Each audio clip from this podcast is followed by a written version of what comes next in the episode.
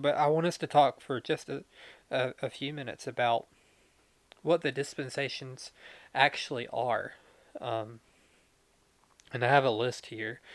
Again, most people that you talk to beside you on the pew or you know talk to on the street, they're not going to be able to list these. This is when it comes to dispensationalism especially, this is also somewhat true of covenant theology. Most people do not know these terms. They don't know the structure or the system. They're not going to be able to talk about it this way. Um, but it's helpful to know what the structure is so you can kind of hear uh, where people are going when they begin to talk about these different things. So there are, generally speaking, seven dispensations that dispensationalists believe in. Um, and this word dispensation, you know, like uh, dispense, it's particular times in which God gave out um, his grace or, or gave out his promises or gave out his, you know, whatever at, at these different points in time. I think it was David in a, a previous episode that talked about how it, from from the outside looking in, it, it really does look like God just changed the rules over and over again. Um, and I don't think dispensationalists, by and large, would disagree with that. That's that's honestly how it was presented to me when I was being taught that. That you can't look at this passage at this time and apply it to yourself in the same way because the rules are different. You can't look at Romans 9 and say that that applies to you in your life because that was a different dispensation. Um, so we hear this kind of language. So, just briefly, here are the seven dispensations. So, there's a dispensation of innocence, and that um, covers the time of creation to the fall of man.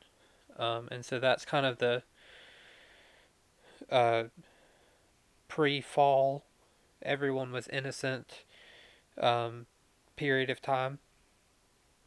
And then after the fall is the dispensation of conscience.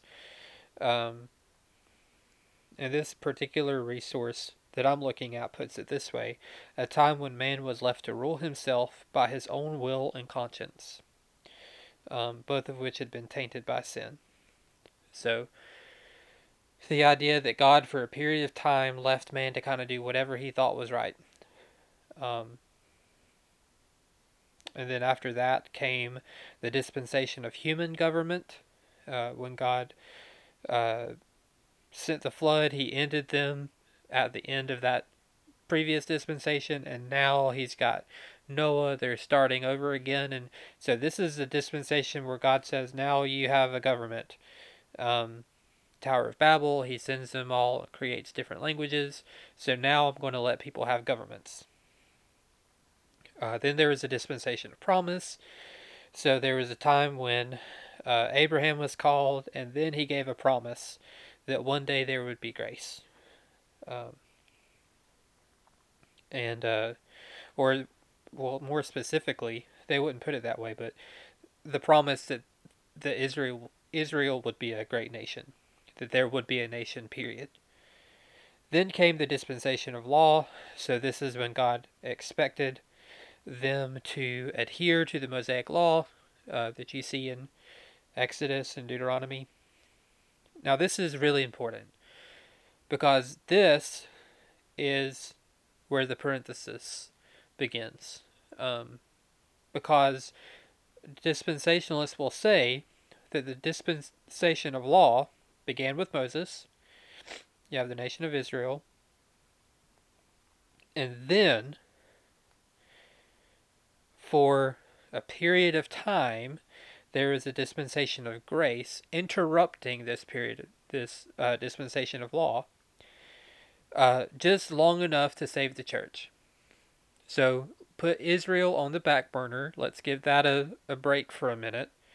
Now we're going to do something different. Save some Gentiles. Have a dispensation of grace. And so that starts at the resurrection of Christ and continues today. And they say this will continue until the return of Christ. And so rapture the church away, kill all the non-believers in the rapture, um, and then Christ comes back. Close parenthesis on grace. Grace is over. No more of that. Now we're back to we're at the millennial kingdom of Christ, and now the law is back in place. And so often they'll cite passages in Revelation where it talks about the temple being restored and sacrifices being back in place. And so a lot of dispensationalists believe that the law is coming back and that will be what's in place when Christ is reigning. Um, and it will be based on that now again. And that this is when uh, a lot of Israel. Uh, or all of Israel will come to faith and, and they'll perfectly keep the covenant um, in a way that they couldn't before. It sounds. I feel like it would suck for an ethnic Jew who repented and turned to Jesus like before that happened.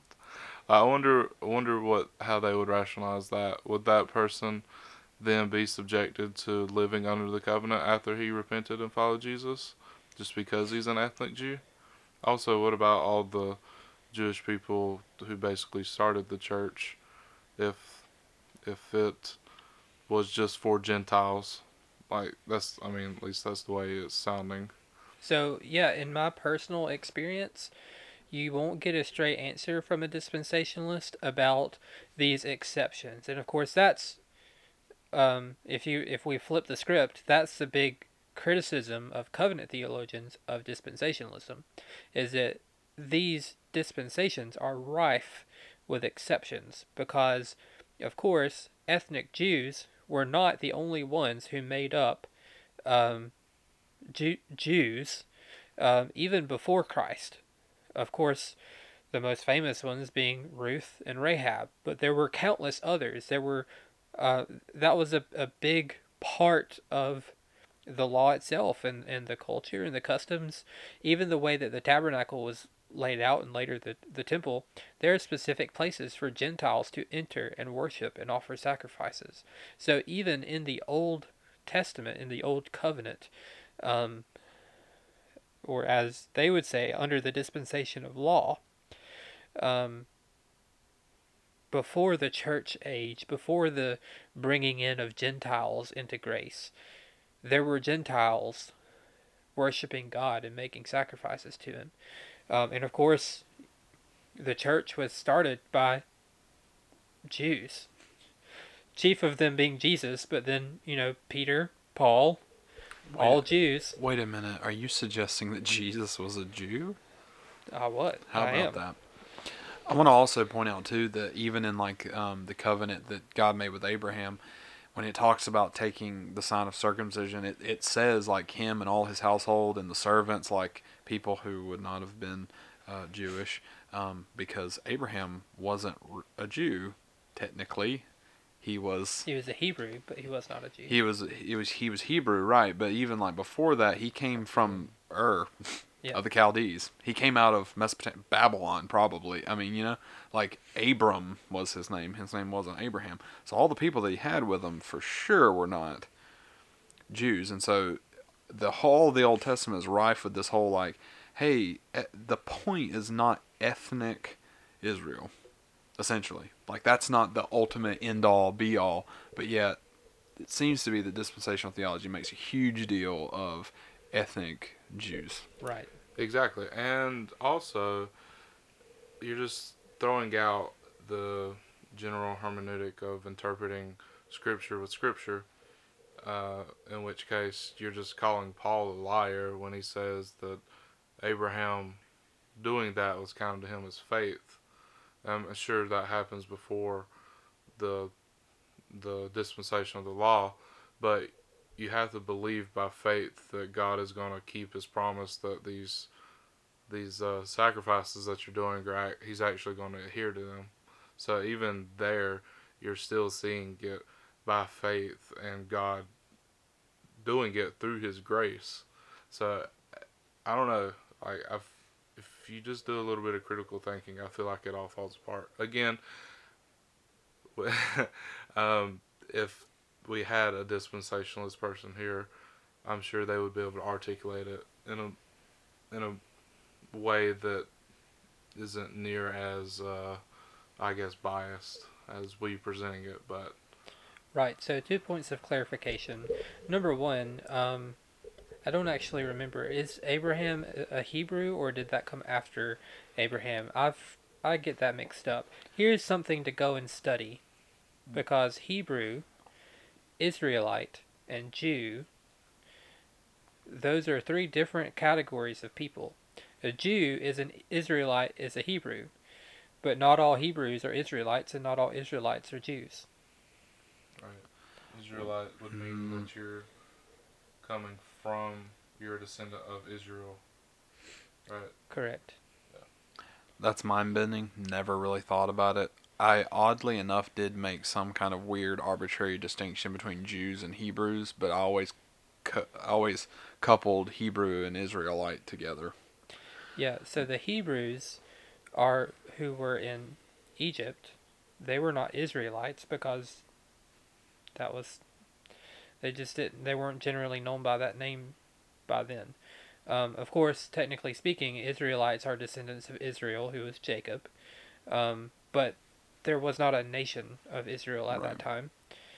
Um, so they primarily were called Hebrews. Hebrew comes from um, it was a name of a person, it, Eber or something like that. I, I don't remember exactly, uh, but it literally means cross over, and they were not called that, that, until that had to do with a, a geographic moving of the people across a particular river, I think. I'm a little fuzzy. It's been several years since I studied this out. I was in McDonald's actually, looking at this. Um, but they crossed over. They were the Hebrews, and um, Israel, descendants of Israel, but then the nation of Israel. But then uh, Israel was divided into two kingdoms. You know, the twelve tribes were divided, and you had Israel, the kingdom of Israel, and then you had the kingdom of Judah. And so those were the Jews. Judah. Yeah. Yeah. So um, we, again, Southern Baptist Gentiles don't make a big deal out of that, but it's important to use those terms correctly. Um, and so even even then when you're talking about dispensationalism and all of that, they'll use all these terms indistinctly, but they have meanings and they have def- definitions.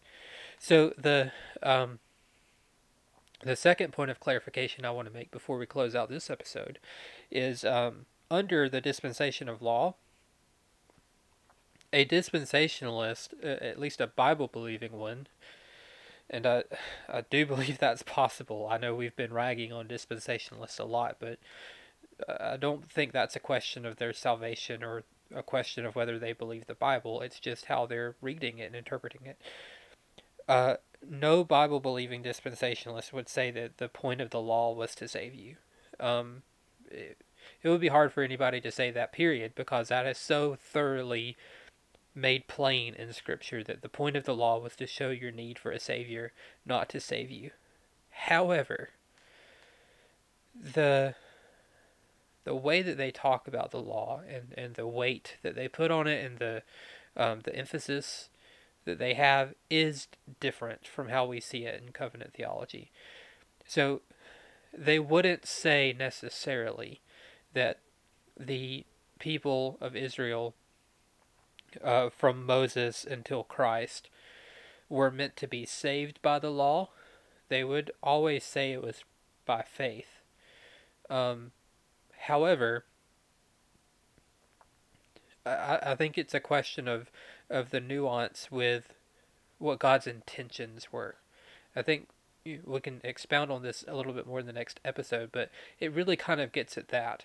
It's a different view of God's intentions and his purposes throughout history. We view one purpose and one intention for the whole of history that God always, from the from before the beginning of time, has set out to save a particular group of people in a particular way for himself by himself. Dispensationalists, on the other hand, wouldn't be quite that clear about it. And so they talk about these different groups of people that God saved in different ways at different times throughout history. Um, and so that's that's kind of the main difference there. I think that is an incredibly important one too, though. Um, that it the covenant theology is there's a reason why it was the really just undisputed way of interpreting scripture historically throughout like the entire church is because again through the plain reading and understanding of the word it the covenants already divi- like the bible the scripture is already divided up like that.